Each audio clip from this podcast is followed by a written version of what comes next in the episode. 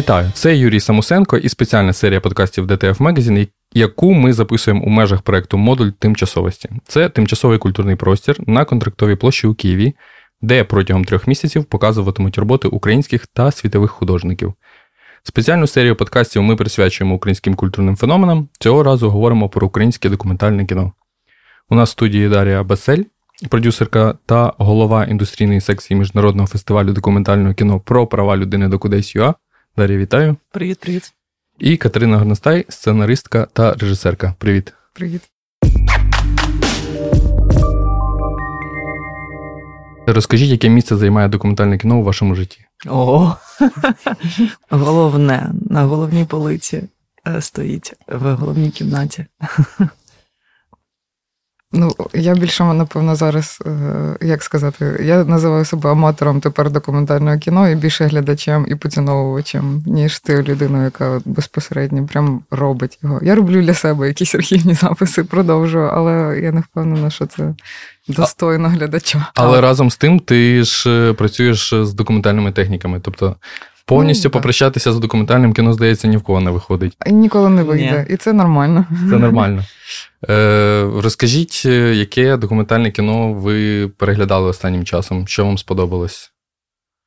Не обов'язково, до речі, з українського. Е, Боже мой.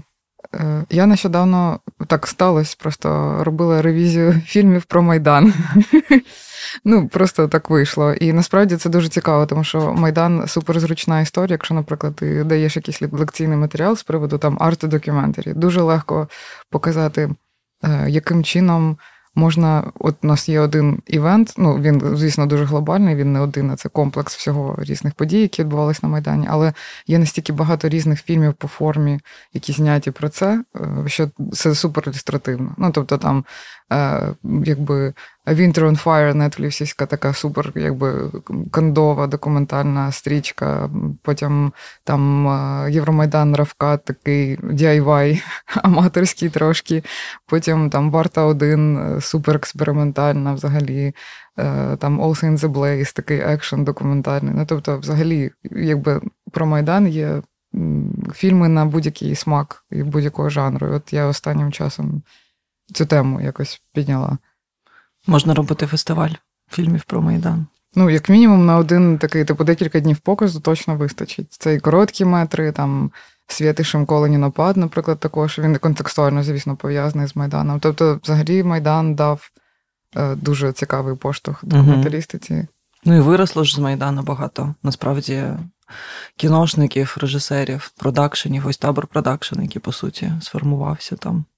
Угу. Ну, Теж да. цікаво, як з цього. І все. Вавилон, до речі, І теж. Вавилон, да. Да, да. Як розпізнати маніпуляцію в документальному кіно? Це питання мене тривожить чомусь найбільше, тому що кожного разу, коли ти дивишся фільм і в документальному фільмі чуєш музику і розумієш, що без цієї музики сцена б спрацювала все одно, е, ти відчуваєш себе часто обманутим, але разом з тим і задоволеним тим, що тебе обманули. Але є маніпуляція іншого характеру. Це маніпуляція з історичним контекстом. І це така маніпуляція, м'яко кажучи, не дуже хороша, але вона теж присутня, і як її взагалі можна розпізнати, як ви для себе це бачите? Тут, напевно, треба бути зануреним в історичний контекст і розуміти, про що йде мова. Я не знаю, мені здається, що ну, це одно одне з цих вічних питань, що було спочатку курка моє. Чи є в документальному кіно маніпуляція? Так вона є, як в будь-якому іншому кіно. Я думаю, що це е, очевидний факт. Але просто чи це маніпуляція на благо або во зло е, оце питання. Я не знаю, ось про маніпуляцію, до речі, Катя, в тебе як ти маніпулюєш глядачем? Це, до речі, дуже цікаво, бо коли, наприклад, там от зі студентами вперше починаєш говорити про документальне кіно, і, на жаль, все одно кожного року студенти дивують тим, що вони ну, не знають про документальне кіно. Якось його не от, не вирізняють, як якщо ми говоримо про кінематограф, саме документальний. Е, Є от ігрове кіно, яке всі знають, і там. Якісь оці true crime на Нетфліксі, будь ну там в кращому випадку. Оце документалістика вважається. І мене це завжди дуже дивувало. Тобто люди не чують про фільми, які дійсно є офігенними мистецькими творами, саме в жанрі документального кіно. І коли починаєш з ними говорити, в них усіх є така, ну, часто така думка, типу, ну це ж правда, документалістика це правда, а от ігрове кіно це вигадка. І я кажу, блін, ну але ж ми говоримо про авторське кіно, у нього є автор, значить, це абсолютно суб'єктивна думка вже, а суб'єктивна думка це вже є маніпуляція для всіх інших, по суті. Тобто ви ж монтуєте це висловлення, це сформована якась історія. Там правда, це тільки 12 годин без перерви запису камери на паркінг лот. І то можна посперечатись. Можна, так, бо там могли актори бути присутні на майданчику. Да. От, ну да. Тому, але е, це мені здається, тут е, це питання дуже сильно пов'язане з мотивацією автора. Бо ем, з однієї сторони, якби будь-яке кіно це маніпуляція, в принципі, апріорі, але якщо автор має мотивацію, наприклад, якимсь чином, ем, як би так, е, ну, ну, ніби, наприклад, от є такі фільми, де автор спеціально намагається викликати почуття жалості до героя у глядача. Ось цю маніпуляцію я дуже не люблю. Ну, бо тобі показують людину і нав'язують цьому герою. Подивись, який який нещасний, от як йому погано, подивись, ми це підкреслили музикою, ще придумали такий жалісливий епізод, де він сам десь в лісі, значить, гуляє, хмари летять. Ну, є був такий фільм колись, до речі, ну прям я зараз по кадрово фактично переказую. І там, ну коротше, і така от атмосфера створюється, вона абсолютно ігровими методами створюється в документальному кіно. І ти розумієш, що тобою маніпулюють. Ти зараз сидиш в залі, і тобі кажуть, подивись, яка нещасна дівчинка. Ну да, але в будь-якому разі, ти ж коли створюєш кіно, ти все одно е, знаєш, що ти хочеш створити там в з плані емоцій да, або відчуттів у глядачів, да, що ти хочеш сказати, і ти це створюєш. Просто ці методи, інструменти можуть бути надмірними, да, і тоді. Я як глядач це відчуваю, і мені це не подобається, тому що я розумію, окей, мене зараз намагаються примусити щось відчути. Або мої відчуття можуть створюватись природним для мене чином, і тоді я ок з цим. Хоча по суті, процес той самий. Ну, ти кажеш про методи. А я маю на увазі, напевно, навіть окрім методів, ще оцей момент, коли е, автор навішує на героя те, що він якби бачить, чого немає насправді. Ну там, от конкретно цей випадок.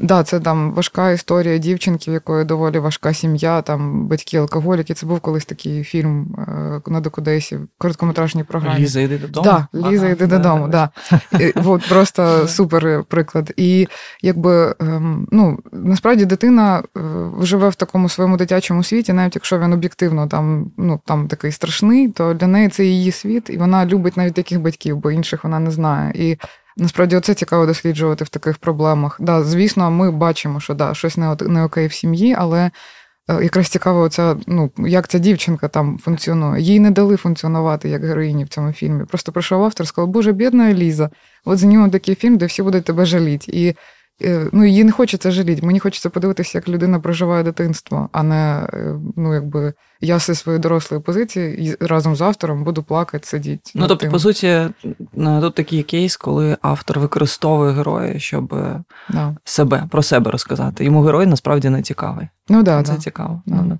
я, до речі, пам'ятаю, був такий фільм. Е, це, здається, було мокюментарі наполовину про Хоакіна Фенікса, який записував реп-альбом.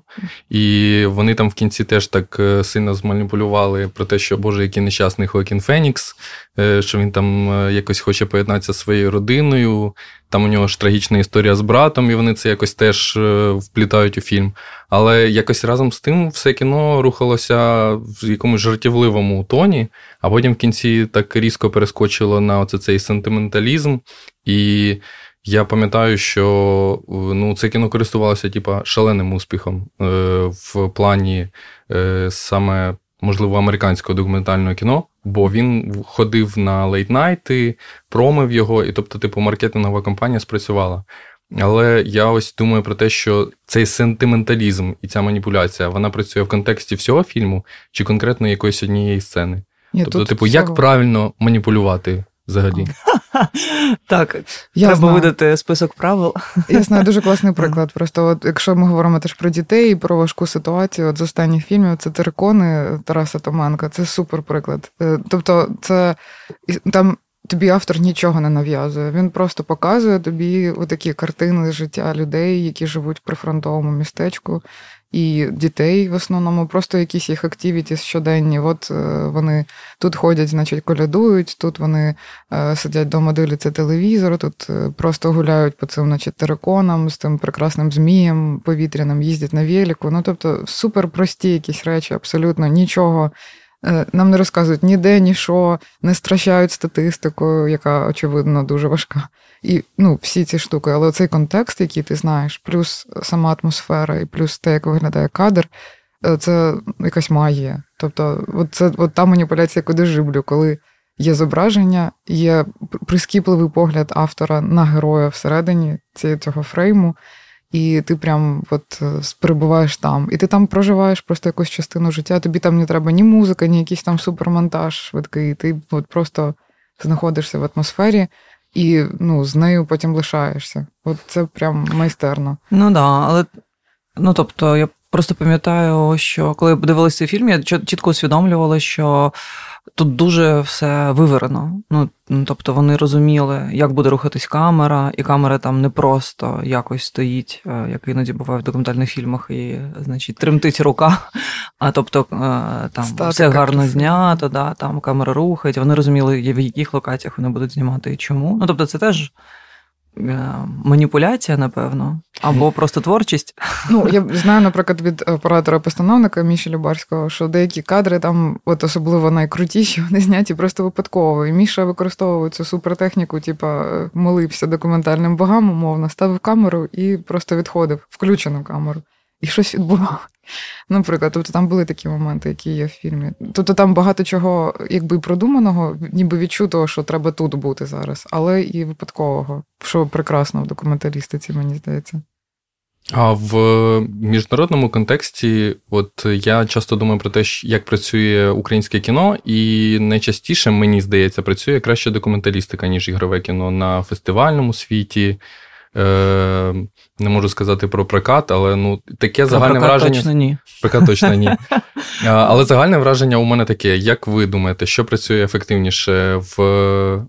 Я думаю, що ефективно працюють історії, гарно роз... які гарно розказані. А що це буде ігрове кіно або документальне, ну, взагалі не важливо. Тобто тут дійсно дуже залежить. Насправді, ну, останнім роком, мені здається, в останній рік більше все-таки подорожували українські е, ігрові фільми. Я маю на увазі по якихось таких великих, там гучних, е, визначених майданчиках е, Кани, там шмани і оце все.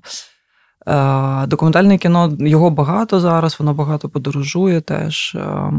Не знаю, просто все-таки, якщо ми говоримо про охоплення аудиторії, то, на жаль, документальний, або може на щастя, документальне кіно це все-таки нішева історія, нішевий продукт. Слово продукт я дуже люблю. Але тим не менш. Ну, тобто, наприклад, я знаю, ось Діма Сухоліткий Сапчук розповідав, що Памфір був у прокаті у Франції, і він там зібрав 70 плюс тисяч глядачів. Ну, тобто, це вплив. Да? Е, я не впевнена, що якийсь український документальний фільм в прокаті у Франції зібрав так багато глядачів. Ну і, і чи це можливо загалом, я теж не знаю. От. Але це непогано. Ну, Тобто свою якусь іншу функцію документальне кіно виконує. Е, у нас був подкаст е, про український переклад, і ми говорили про те, що в українському ринку нонфікшн популярніший, ніж художня література. А а в кіно, ну, судячи по цифрам, навпаки, е, звісно, дивляться більше ігрового кіно, ніж документального. З чим це пов'язано? І чи можна це взагалі змінити, і чи потрібно це змінити? Змінити, щоб Щоб було популярніше щоб, документальне щоб. кіно. Ви ж зацікавлені люди, щоб було і документальне процвітало. Ми зацікавлені, щоб процвітало хороше кіно. я да. думаю. Ну да. Ну да, насправді взагалі цей розподіл документальне ігрове. Е, ну, він Ну, тобто, він, звісно, що він існує, він мусить бути, і нікуди ми від нього не дінемось. Але він, мені здається, чим далі, тим менше має якесь значення. Якщо ми не говоримо про індустрію, там в рамках індустрії, там в рамках ринку, це, звісно, все ну, працює і все таки мусить бути. А в рамках там якогось глядацького досвіду, я не знаю, просто це мусить бути гарна історія. І, наприклад, там Стоп Земля. Е, дуже багато якихось документальних да, елементів або там підходів використано, да, але це ігрове кіно. А є документальне кіно, там, де дуже багато питань, чи взагалі це кіно можна називати документальним, да, тому що там підход е, режисера там, до побудови історії він суто ігровий. Да. Ну, Тобто, це все дуже таке, ці кордони вони дуже розмиті зараз. Ну, І мені, наприклад, ем, там як продюсерці, якщо чесно, якщо ми говоримо про ринок, да, про якісь ринкові реалії, мені набагато комфортніше існувати в реаліях документального ринку і документальної індустрії, тому що там все таки там менше грошей, а коли менше грошей, завжди якось вільніше дихається. І ем, і ніхто, все-таки люди, які працюють з документальним кіно, вони тому, що не так багато грошей, і ти про це знаєш. Що ти там, ти в цій індустрії не заради грошей, вони там заради певних цінностей в першу чергу. І ти це відчуваєш на кожному етапі. Вот. Тому тому я ж кажу, можливо, те, що документальне кіно це нішева історія, можливо, це і не так погано. Можливо, це дає нам цей простір і цю свободу а, говорити про якісь більш важливі речі, які комерційно не так attractive, да, не так а, не викликають там якогось такого попиту, але які важливі і які там в довгостроковій перспективі зіграють. Ви вдвох працювали і над документальним, і над ігровим кіно, і ти ось згадала про те, що це легше, але чи е, це менше відповідальності, чи більше відповідальності порівняно з тим, як ви працюєте з ігровим кіно? Чи у вас просто однаковий підхід до цього? Ну, ти працюєш з людьми в будь-якому разі, і тому це велика відповідальність в будь-якому разі. Але, можливо, в документальному кіно це є ще оцей дуже такий перше питання, яке завжди собі задає автор, початківець, особливо документального кіно, про ніби використання героя у своєму фільмі. І оце от перший дуже такий великий, типу, стоп, важкий, ну, типу, комплекс, який треба пройти, щоб зрозуміти, де ця межа от використання і співпраці, фактично, з своїм героєм документального кіно. І і це цікаво, як от відбувається цей момент, коли твоя мотивація виростає настільки, що ти розумієш, що цей фільм має бути створений, тому ви разом з цією людиною його створюєте, і ти е, ну, працюєш якби разом. Коротше, це про створення певних стосунків таких дивних доволі, бо це і не зовсім дружні стосунки, і не зовсім професійні. Це якийсь такий дуже дивний Симбіоз. зв'язок. Да, да. Угу. Ну, В ігровому кіно точно, якщо ми говоримо про фінансову частину, набагато більші ризики. Тому, ну, знов таки, більше грошей, більші ризики. В документальному кіно в цьому сенсі трохи простіше. Е, але да, але є ось багато інших викликів, які пов'язані з тим, що ти все-таки в ігровому кіно, якщо ми не говоримо про проект DAO, да, то е, всі ніби розуміють, на що погоджуються. В нас є певна гра і певні правила цієї гри. Ем, а в документальному кіно, ось да, тут дуже має бути свідомий режисер, і там і продюсер, і взагалі ось ця команда фільму, як ми працюємо з героєм, чому ми це робимо, і чи герой свідомий того, що ми робимо. Е, разом з ним. Е, ми хотіли з DTF Magazine робити до повномасштабного вторгнення такий невеличкий раундтейбл на тему е, війни в українському кіно і в ігровому, і документальному. І одна із таких тем була: е, чи не спекулюють взагалі українські кінематографісти на темі війни, бо складалося відчуття, що на фестивалі показують е, ну, дуже багато фільмів про війну, і з початком вторгнення стало зрозуміло, що ця ситуація, що така кількість фільмів е, була про війну, пішла нам на руку. Якби ми знімали менше, чи б це змінило наше нинішнє положення на міжнародній арені чи ні? Блін, цікавий, до речі, цей момент з приводу того, що це нам допомогло, бо дійсно цей от момент, що там е, вторгнення, да, а ми кажемо, а бачите, у нас вже от 8 років війна, бачите, от уже Клондайк, от уже Атлантіда, да, там все вже вже все розказано. Ну да, в цьому сенсі це, звісно, да, іронія така темна. Але я пам'ятаю, до речі, цей стан, от коли виходив Клондайк в Санденсі минулого року, в січні, перед вторгненням. Я пам'ятаю цей момент, що я якось так очікувала, що от, от вийде Клондайк, І там, можливо, що що там ще дозняти теж вийде. І от нарешті ми заживемо. Можливо, будемо знімати тепер кіно ще про щось, окрім війни. Про 90-ті. Да, да, Буде значить, кластер фільм про 90-х, такі, типу, да. а потім вже почнеться якась е, актуальна реальність, яка ну, там, можливо, якось частково пов'язана з війною, але не повністю про неї. Е, да, Було таке очікування, що, можливо, нарешті якось це варіаті почнеться. Але ну да, не судилось звісно. Зараз все направлене знову. Особливо в документальному кіно це абсолютно зрозуміло, бо це найбільша історія, яка зараз розгортається. Ну да, ну і в ігровому теж. Ну, з іншого боку, не знаю. Ну це наше життя, наша реальність така. Ми від цього нікуди не дінемося. Ну і звісно, да, відповідаючи на питання, допомогло, тому що можна було ходити з цим пропорцем і казати: а бачите, бачите, ми казали, в нас же війна 8 років. Ви не вірили, це не просто конфлікт, це війна. А, Але ну мені здається зрозумілим, що ми будемо рефлексувати на тему війни ще дуже довго. Навіть. Десятиліттями. Так. І е, ми будемо показувати, безперечно, це кіно і далі, але чи не буде в європейців, американців е, асоціації з тим, що Україна пов'язана лише з війною? Може і бути. Ну тобто, насправді, ось зараз там постійно на кожному ринку мені кажуть. Ну, причому почали мені це казати е, ще на ІТФІ в листопаді минулого року. Ну, ти ж розумієш, так багато українських фільмів, вони всі про війну, і не тільки фільмів, які знімаються українцями, ще купи іноземців, які приїздять, і тра-та-та, і це вже може не так цікаво, і в нас так мало слотів, і всього мало, а вас так багато, і ви всі хочете грошей і уваги, і взагалі це вже може не так цікаво там глядачу, і тра-та-та-та. Ну, але ну і, наприклад, там, якщо ми говоримо про Сірію, да, там з чим в нас асоціюється ось в нас з вами Сірія з війною. Да, Скільки ми бачили фільмів в Сірії, там три, наприклад, да? про що вони? Про війну. Але ну... Я нещодавно, до речі, згадувала один з фільмів, який був на Докодесі, і там цей кадр з акваріумом. Це постановчий кадр чи ні? Я, до речі, не не, не, не, ну, не можу зараз згадати про що ти. Просто це кадр, який починається з рибки, прям крупним планом, золотої рибки. І потім ми бачимо від'їзд, це акваріум, потім ми бачимо від'їзд, він стоїть на такому столі, і камера далі від'їжджає, і це будинок без стіни, в якому лишилась кімната, в якій стоїть акваріум, і дрон цей від'їжджає цей будинок повністю зруйнований в якомусь Алепо.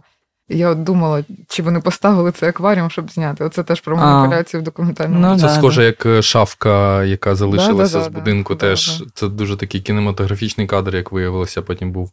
Е, Я просто задав це питання, поставив це питання, бо ем, е, коли виходив е, нескінченні за Флоріаном, то Олексій Радинський казав, що в ну, на кінофестивалі реально був запит прям уже на кіно про війну в Україні. І їх навіть здивувало про те, що приїхав режисер з фільмом про архітектора, про тарілку, а виявляється, що є проблеми в Києві і в Україні з забудовниками. І, о Боже, такі проблеми, виявляються є у всьому світі, там навіть в якійсь Канаді, яка здається нам ну, вельми благонадійною країною, в якої ну, навряд чи б такі проблеми були. І ось е, саме через це і Памфір, до речі, виходив в Каннах. Я думаю, що, можливо, Дімі теж ставили такі питання: типу, а чому не про війну знімали фільми? Е, але е, інтерпретації взагалі у людей зовсім різні, і вони досить погано розуміють контекст дуже часто. Наприклад, не про документальне кіно. Я пам'ятаю в Венеції, коли була розмова Валентина Васяновича з пресою, то хтось спитав, там чоловік стрибнув у чан.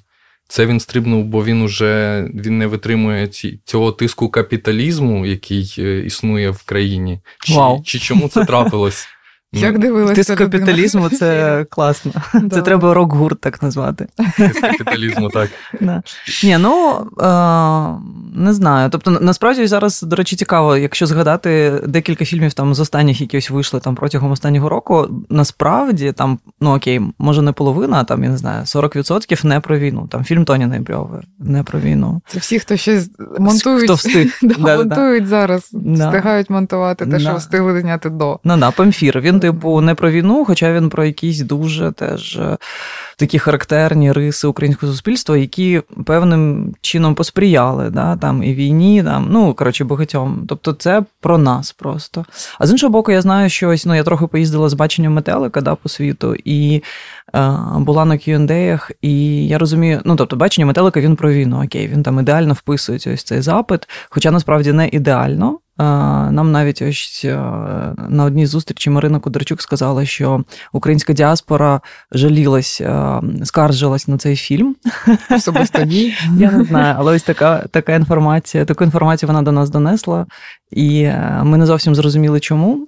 Але в мене є, звісно, здогадки, тому що там один з головних героїв. Атошник, який потрапляє в такі скрутні для себе психологічні обставини, да, і не є тим ідеальним героєм, якого, напевно, ми очікуємо зараз е, від образів всіх воїнів. Е, і ну, і я просто пам'ятаю, що коли ось я була на всіх цих ідей по світу з баченням метелика, то люди використовують іноземна аудиторія цю можливість просто щоб дізнатися в принципі про Україну. Мене питали, ну, були такі питання, які геть Е, взагалі ніякого відношення не мали там до фільму. Вони питали, типу, а яку музику ви слухаєте? А яка, які у вас відомі поети? А чи є в Україні антисемітизм? У вас же ж президент єврей? І багато. Ну тобто, просто я відчула, що людям, в принципі, просто зараз дуже цікаво зрозуміти, хто ми, чим чим ми дихаємо, чим ми живе, яка в нас культура. І, А далі вже через який отвір, через яку там двір вони зайдуть в нашу культуру і і зрозуміють, і відчують нас по великому рахунку не дуже важливо. Звісно, хочеться, щоб це був е, такий прохід класний, круто зроблений, да, щоб це було е, талановите кіно, але. Ну, якщо цей інтерес є, його треба використовувати і просто йти на зближення будь-якими засобами, мені так здається.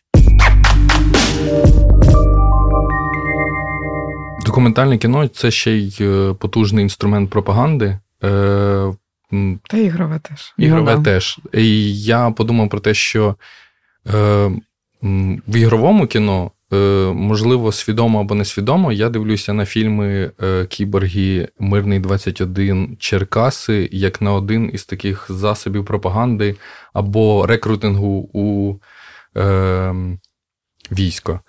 І ну, на американському ринку досить багато таких фільмів. Це навіть часом потужні блокбастери, ті самі трансформери, здається, це теж рекрутингове кіно. Але е, чи є у нас фільми в документальному кіно, які можна було б назвати пропагандистськими, в хорошому або в поганому сенсі? Ну, я не знаю, мені здається, що зараз е, все українське кіно воно трохи пропагандистське, тому що ми всі так собі поставили за мету виконувати завдання культурної дипломатії, бути на культурному фронті. Ой-ой. Жахливо. Жахлива історія, теж не люблю дуже цього виразу. Але всі намагаються якось там доносити да, знання про Україну і е, і нашу позицію. Да. Да. Позиція автора, вона така: ти тут живеш, і ти знімаєш кіно з цією позицією, і ти якби. Е, ну, тобто, оця е, присловута об'єктивність, вона неможлива в цих умовах, звісно. І оця от історія, з якої власне почалося вторгнення, що нас дуже сильно всіх обурило про те, що давайте вислухаємо другу сторону для того, щоб е, якби бути об'єктивними. Ну тут якби нам нікому з нас не цікава друга сторона, бо друга сторона, очевидний агресор і в цьому сенсі нема що там слухати, там якби це не цікаво. Тобто цікаві сюжети з тієї сторони, що тут відбувається, як ми з цим живемо, як взагалі все функціонує.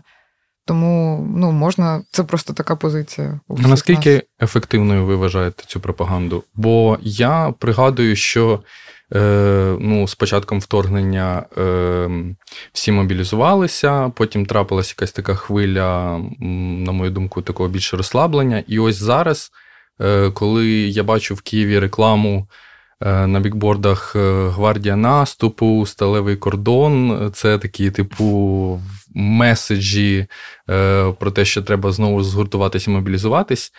І е, я, як колишній військовий, скажу, що це це реально працює. Mm. Тобто, типу, я бачив, е, як у військовій частині з'являється більше людей, які побачили цю рекламу, і вони йдуть, мобілізуються завдяки е, ну, таким Ну, це можна назвати теж, в принципі, пропагандою. І я хотів спитати стосовно кіно: воно працює чи ні? Працює для чого? Для того, щоб, е, наприклад, мобілізувати більше чоловічого населення. Не знаю, ну це треба якусь ресерч проводити. Ну, а за власними важко. відчуттями. Ну, за власними відчуттями, якщо чесно, в мене взагалі зараз дуже негативні такі песимістичні відчуття. Мені здається, що всі ми дуже втомились, і нас попустило від е, цього якогось. Ем, не знаю, захвату да, або такого е, емоційної, моральної напруги, е, яка нами керувала перші місяці повномасштабного вторгнення. І зараз просто є втома, є розуміння, що це все, що ця війна не закінчується, вона не закінчиться цього року, вона, можливо, не закінчиться за три, за п'ять років. Ми не знаємо. І від цього стає ще важче. І ти просто ну, на себе, на собі, наприклад, я помічаю, що я вмикаю е, режим такого ескапізму. Я перестала читати новини взагалі. Е, я майже не слідкую там за ситуацією, і я, і в мене зараз немає ані моральних, ані емоційних і не фізичних сил приймати участь в якихось м, таких колективних історіях. Да? Там На початку ми дуже багато писали якихось листів, воювали з усіма фестивалями щодо того, що вони там показують російські фільми. Дуже багато листувались, дуже багато пояснювали. Е, ну, Тобто була проведена велика така ґрунтовна робота. Зараз просто ну, на це немає ані сил, ані розуміння, навіщо це робити. Ну, тобто, розуміння є, але ти не бачиш якихось великих таких ґрунтовних результатів, і тому руки трошки опускаються.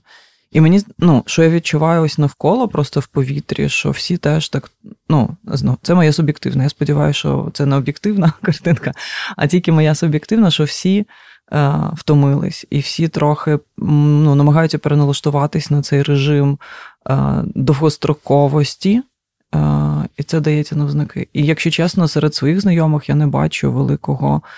Е, такого ексайтменту і бажання приєднуватись до армії, мобілізовуватись. Хоча ось нещодавно мобілізували нашого друга Діму Багнянка з Херсона, який знімався в головній ролі в редакції. От, І він, е, ну, тобто він записався. Він не те, щоб він там прям чекав під військоматом, але коли це сталося, то він і, ну, е, і в общем, з радістю прийняв цю всю історію.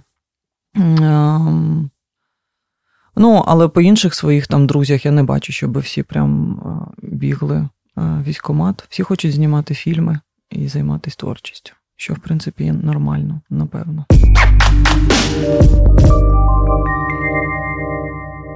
Давайте перейдемо з теми війни е, на. Повернемось в документальне кіно глибше. Я би хотів запитати, які ви вважаєте є обов'язки у режисера документального кіно, якщо вони в принципі є щоб їх якось окреслити, означити. Або в нього взагалі обов'язків, можливо, немає. Він взагалі безвідповідальна людина на знімальному майданчику і нічого не робить. Ну, блін, не знаю.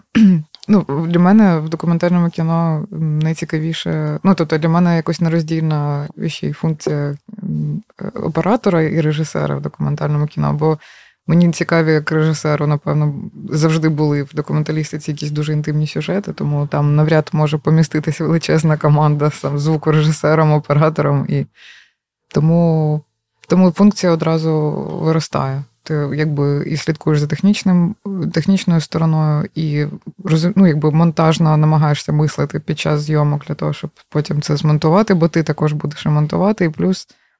Ну, я отримую завжди дуже багато задоволення саме від от, процесу знімання під час е, як режисер документального кіно. Тому не знаю. Мені здається, це велика відповідальність. Ти такий one-man band, по суті, часто в документалістиці. Ну, якщо вона на такому от рівні, типу аматорсько-любительському або інтимному. От. А так, ем, ну як, відповідальність дуже велика, якраз вона пов'язана з тим, що реальні люди перед тобою переживають реальні емоції і відчуття, і з цим ну, треба бути дуже обережним. І під час того, як ти це знімаєш, тут це така от етична проблема. От там з останнього такого досвіду великого це от фестиваль Докудейс, який я трошки знімала, як він був організований цього року вже під час там е, повітряних тривог і всього іншого. І якраз в день відкриття звільнили Херсон. І ця новина почала приходити звідусіль. І просто оскільки я була там, і оскільки це така концентрація людей на місці, ти бачиш, ось тут волонтерка плаче, наприклад, бо в неї вона сама з Донецька, а подруга з Херсона, і вона дуже переживає яскраво цей момент. Тобто це сльози радості, але вони такі ну, важкі. І ось ти цей момент знімаєш, і ти відчуваєш якби цю відповідальність на собі, що ніби ви знаходитесь в публічному просторі, ти з нею вже в контакті, тому вона дозволяє і дуже не проти, щоб так відбувалось. Але в цей момент, коли ти фіксуєш це на камеру, ти відчуваєш прям супер велику відповідальність за те, що це дуже дорого, те, що ти зараз бачиш перед собою, і використовувати це потім в матеріалі, якось складати з цього е, сцену. Треба дуже акуратно, в дуже правильному якби, темпі. І якось, ну, коротше, от. Е, і це і це прекрасна історія, насправді, документалістиці, коли от щось дуже справжнє перед тобою відбувається, і дуже справжнє ще й великої амплітуди. Е, ти прям, ну, якби для цього, власне, я думаю, ми і знімаємо документальне кіно. Да, я, до речі, до сих пір е, це одна з моїх улюблених сцен в Катіному короткому фільмі Зуби Зуби Леніна. Там офігенне кіно, яке теж під час Майдану Катя зняла, і там, де дідусь старий плаче, тому що знесли пам'ятник Леніну, а він повз нього ходив в школу. І його юні, е, я не знаю, хто це були. Школяри на школяри, якісь тінейджери. Yeah. Не розуміють його, дуже щиро не розуміють. І це ось такий клеш поколінь. Я думаю, що ну, це дуже виразна сцена на багатьох рівнях. Ось це для мене один з таких моментів, які ти зараз описала. Да, Для мене тоді теж це було дуже так потужно, причому що це було дуже цікаво, бо е, дійсно от тінейджери, такі мітингувальники, студенти, вони прям намагалися його якось заспокоїти, але не розуміли, яким чином. І до нас постійно приходила камера там один плюс один зі світлом, з величезним е, там оператором, зі штативом, і, значить, ця журналістка.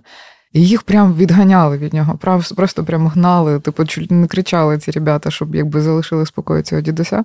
А я весь цей час була там і знімала, як вони виганяють камеру, як вони його заспокоюють, і мене ніхто не виганяв. І це для мене був якийсь дивовижний момент, е, теж дуже цікавий, який я дуже люблю в документалістиці, коли наступає момент, що те, що ти бачиш перед собою, те, що ти зараз фіксуєш на камеру, настільки цікавіше, ніж твоя особистість, що ти забуваєш про себе і просто якби от повністю занурюєшся в те, що ти бачиш в ситуацію, яку ти знімаєш. І люди автоматично перестають тебе помічати. От просто теж це питання: а як зробити так, щоб от мене не помічав герой? Е, бути сконцентрованим на герої в першу чергу. І тоді якось автоматично так виходить, що тільки ти починаєш боятись, ой, мені зараз заборонять знімати, тобі тут же заборонять знімати. Це так, таке правило. Так це якось працює. Трохи дилетантське питання, е, але ну, документалістика це так чи інакше конструювання реальності. Угу. І реаліті-шоу це теж конструювання реальності певної. Е, Тому хотів запитати, яка відмінність між реаліті-шоу і документалістикою? Сценарій, я думаю, правда?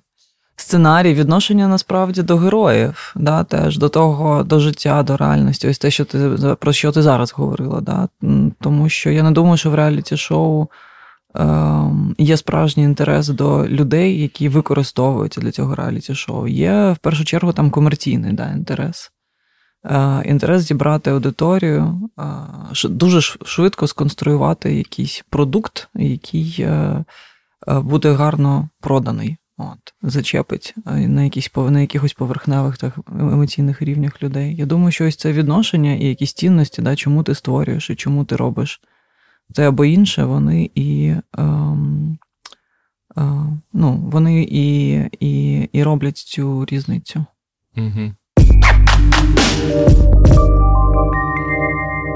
На сам кінець запитаю, е, які три фільми ви можете порадити, які допоможуть краще нашим слухачам зрозуміти Україну? Документальні, звісно, так? Так, звісно, документальні.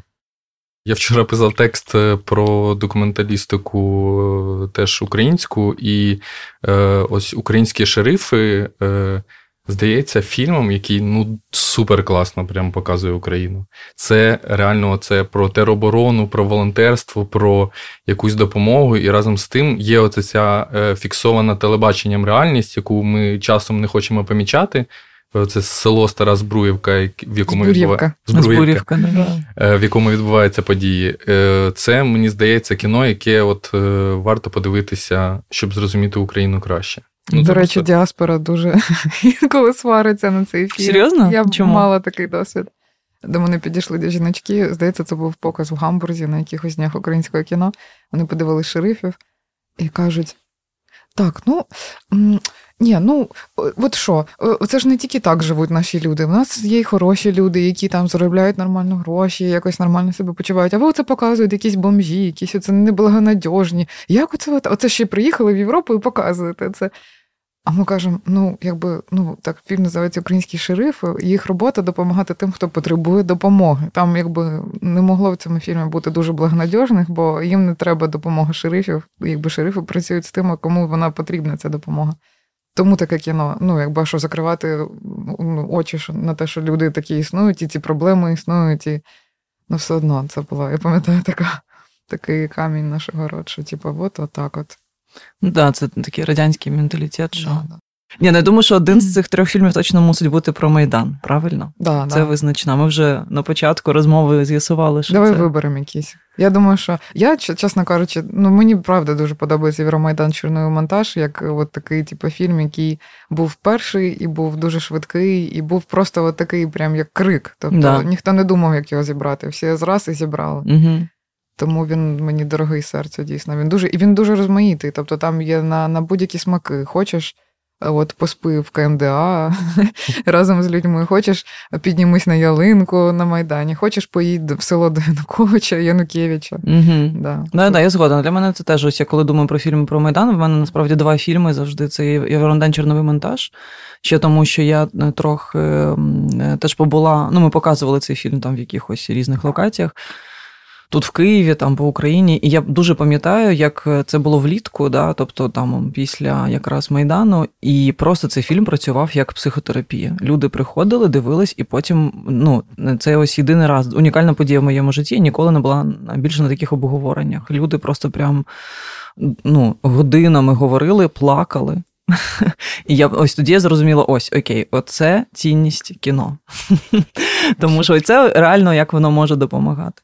А ще я дуже люблю, ну, люблю це не таке неправильне слово, але дуже важливим для мене є все палає Саша mm-hmm. Тичинського. Mm-hmm. Кіно, яке я насправді насправді на початку не сприйняла. І, і коли він вийшов теж там одразу да, після Майдану, мені було дуже важко якось з ним змиритись. Але зараз я його дуже часто згадую. Що mm-hmm. ще? Ну, і з майданих фільмів, мені здається, це найцікавіше. От дійсно. Ну, якби із тих, які ну, варто. Я би лишила, напевно, після Майдану. Напевно, треба вибрати фільм про війну угу. або про наслідки війни. Для мене, напевно, це явних явних проявів немає. Скоріш за все, да. це один з да, найкращих. Дуже круте кіно Аліни да. Горлова. Угу. Да. Насправді зараз ось, ну, я чи ми можемо говорити про нові фільми? Можемо. Можемо, ми можемо все. Ось Оліса Коваленка, дуже круте кіно. We will not fade away. Ми не, не пам'ятаю. Не згаснемо. Ми не згаснемо, так. Да. Класна назва. Теж про наслідки, про Донбас, про дітей. Ну так, да, але от цікава тема, от якраз оцей от корпус фільмів, які вже існують на тему дітей е, Сходу України. Їх багато, і вони щороку uh-huh. показані Дженерейшені Берліна.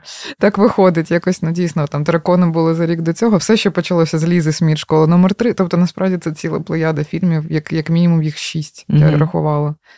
Е, от на тему саме дитячої долі або підлітків на сході України е, під час ну, спочатку війни 2014 року. Тобто це цікаво. Тобто, це цілий такий піджанр. От. Ну, але з них дійсно от «Терекони» для мене найбільш е, цікавий як фільм, напевно, з, от, якщо говорити про такий піджанр. Взагалі, звісно, ми зараз з вами говоримо, і я прям, ну тому що я так за звичкою професійна деформація мислю фестивалями і програмами, як фестиваль може осмислити якісь феномени. І я прям, ну, це і і дуже сумно від цього, але йдеш і цікаво, і захопливо, захоплюючи, наскільки ця війна взагалі можна. Ну наскільки в нас багато цих фільмів про різні наслідки і передісторії війни, і про війну саму, і наскільки це може бути безкінечний фестиваль, а, і наскільки багато про це вже сказано. Тому що і зараз я згадала там Вальс Алчевська, да, теж у кіно да, про да. ось цей момент, коли коли. Все починалось, да, майже почалось. І це теж дуже цікавий момент в в цьому феномені да, війни, який триває вже так багато років. Але треба ще щось не про війну згадати, якийсь фільм, комедія. Да, але останнє, що я теж от хотіла би наголосити, якщо дійсно, ну от просто це, це супер цікаво. До речі, дуже круто, що ти згадала Вальс Алчевськ, тому що це от крутий приклад того, що насправді офігенно, що. М- Нема такого, типу, ой, ну ми зараз тут поживемо, а потім будемо знімати про це кіно. Або от дуже круто, що деякі речі почали і знімали в той момент, коли вони відбувались, бо деяких е, от, ну просто там якось на початку вторгнення, ну як на початку, вже там два місяці після е, мій один товариш, е, підбірник одного великого фестивалю українського, каже: Слухай, я оце був в Маріуполі в січні. І просто змонтував такий. Я там знімав чомусь і просто змонтував фільм на півгодини. Хочеш подивитись? І це просто на телефон зняті вулиці Маріуполя. Я ніколи не була в Маріуполі. І е, я не знаю це міст, місто якби зовсім. Але оскільки тепер є цей контекст про те, що цих вулиць більше немає, і він там був от буквально за місяць до початку дуже жахливих подій, про які ми всі знаємо. Ну, і просто такий от це так дорого було дивитись просто ці півгодини. Просто вулиць без людей, якісь голуби. Тут собака пробігла, там от труби Азовсталі, тут набережна, сідає сонце. Якби ну просто от це абсолютно цей контекст він настільки потужний, що просто такий нарис, е, ніби путешественника, він уже перетворюється в якийсь дуже потужний документ. Тому е, ну, тут головне, щоб ми, як люди, які фіксують цю реальність, не забували про те, що ну, нам треба постійно займатися насправді фіксацією цієї реальності, щоб не забувати, як це все виглядало, і е, щоб якось це все потім зуміти прожити, якось зрозуміти, я не знаю, вивчити, не повторити. Ну, Багато чого. Це супер важлива історія. Ну, а документаристика це її пряма функція. Прямо от, ем, і, і причому я маю на увазі навіть не тільки там війну або якісь речі, які там тісно з нею пов'язані, а речі, які ми тут переживаємо в тилу, так само вони важливі, бо це також про наше життя зараз. Да, абсолютно. Тому пишіть щоденники, знімайте відео, архівуйте все. Да. І потім показуйте на фестивалі. Да. Можемо послати е, в простір сигнал, що потрібні комедії. Пишіть в коментарях комедії, е, які ви радите подивитися. Ми обов'язково їх подивимося, якщо ми їх не бачили. Е, дякую вам за розмову. Це був подкаст DTF Magazine. Почуємося.